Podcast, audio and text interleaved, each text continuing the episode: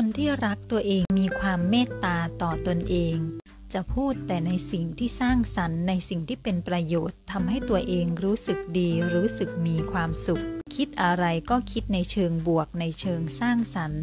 และเมื่อจะทำอะไรก็ทำด้วยความสุขทำในสิ่งที่มีประโยชน์ทำในสิ่งที่สร้างสรรค์ต่อชีวิตต่อจิตใจของตนเองและผู้อื่นด้วย คนที่รักตัวเอง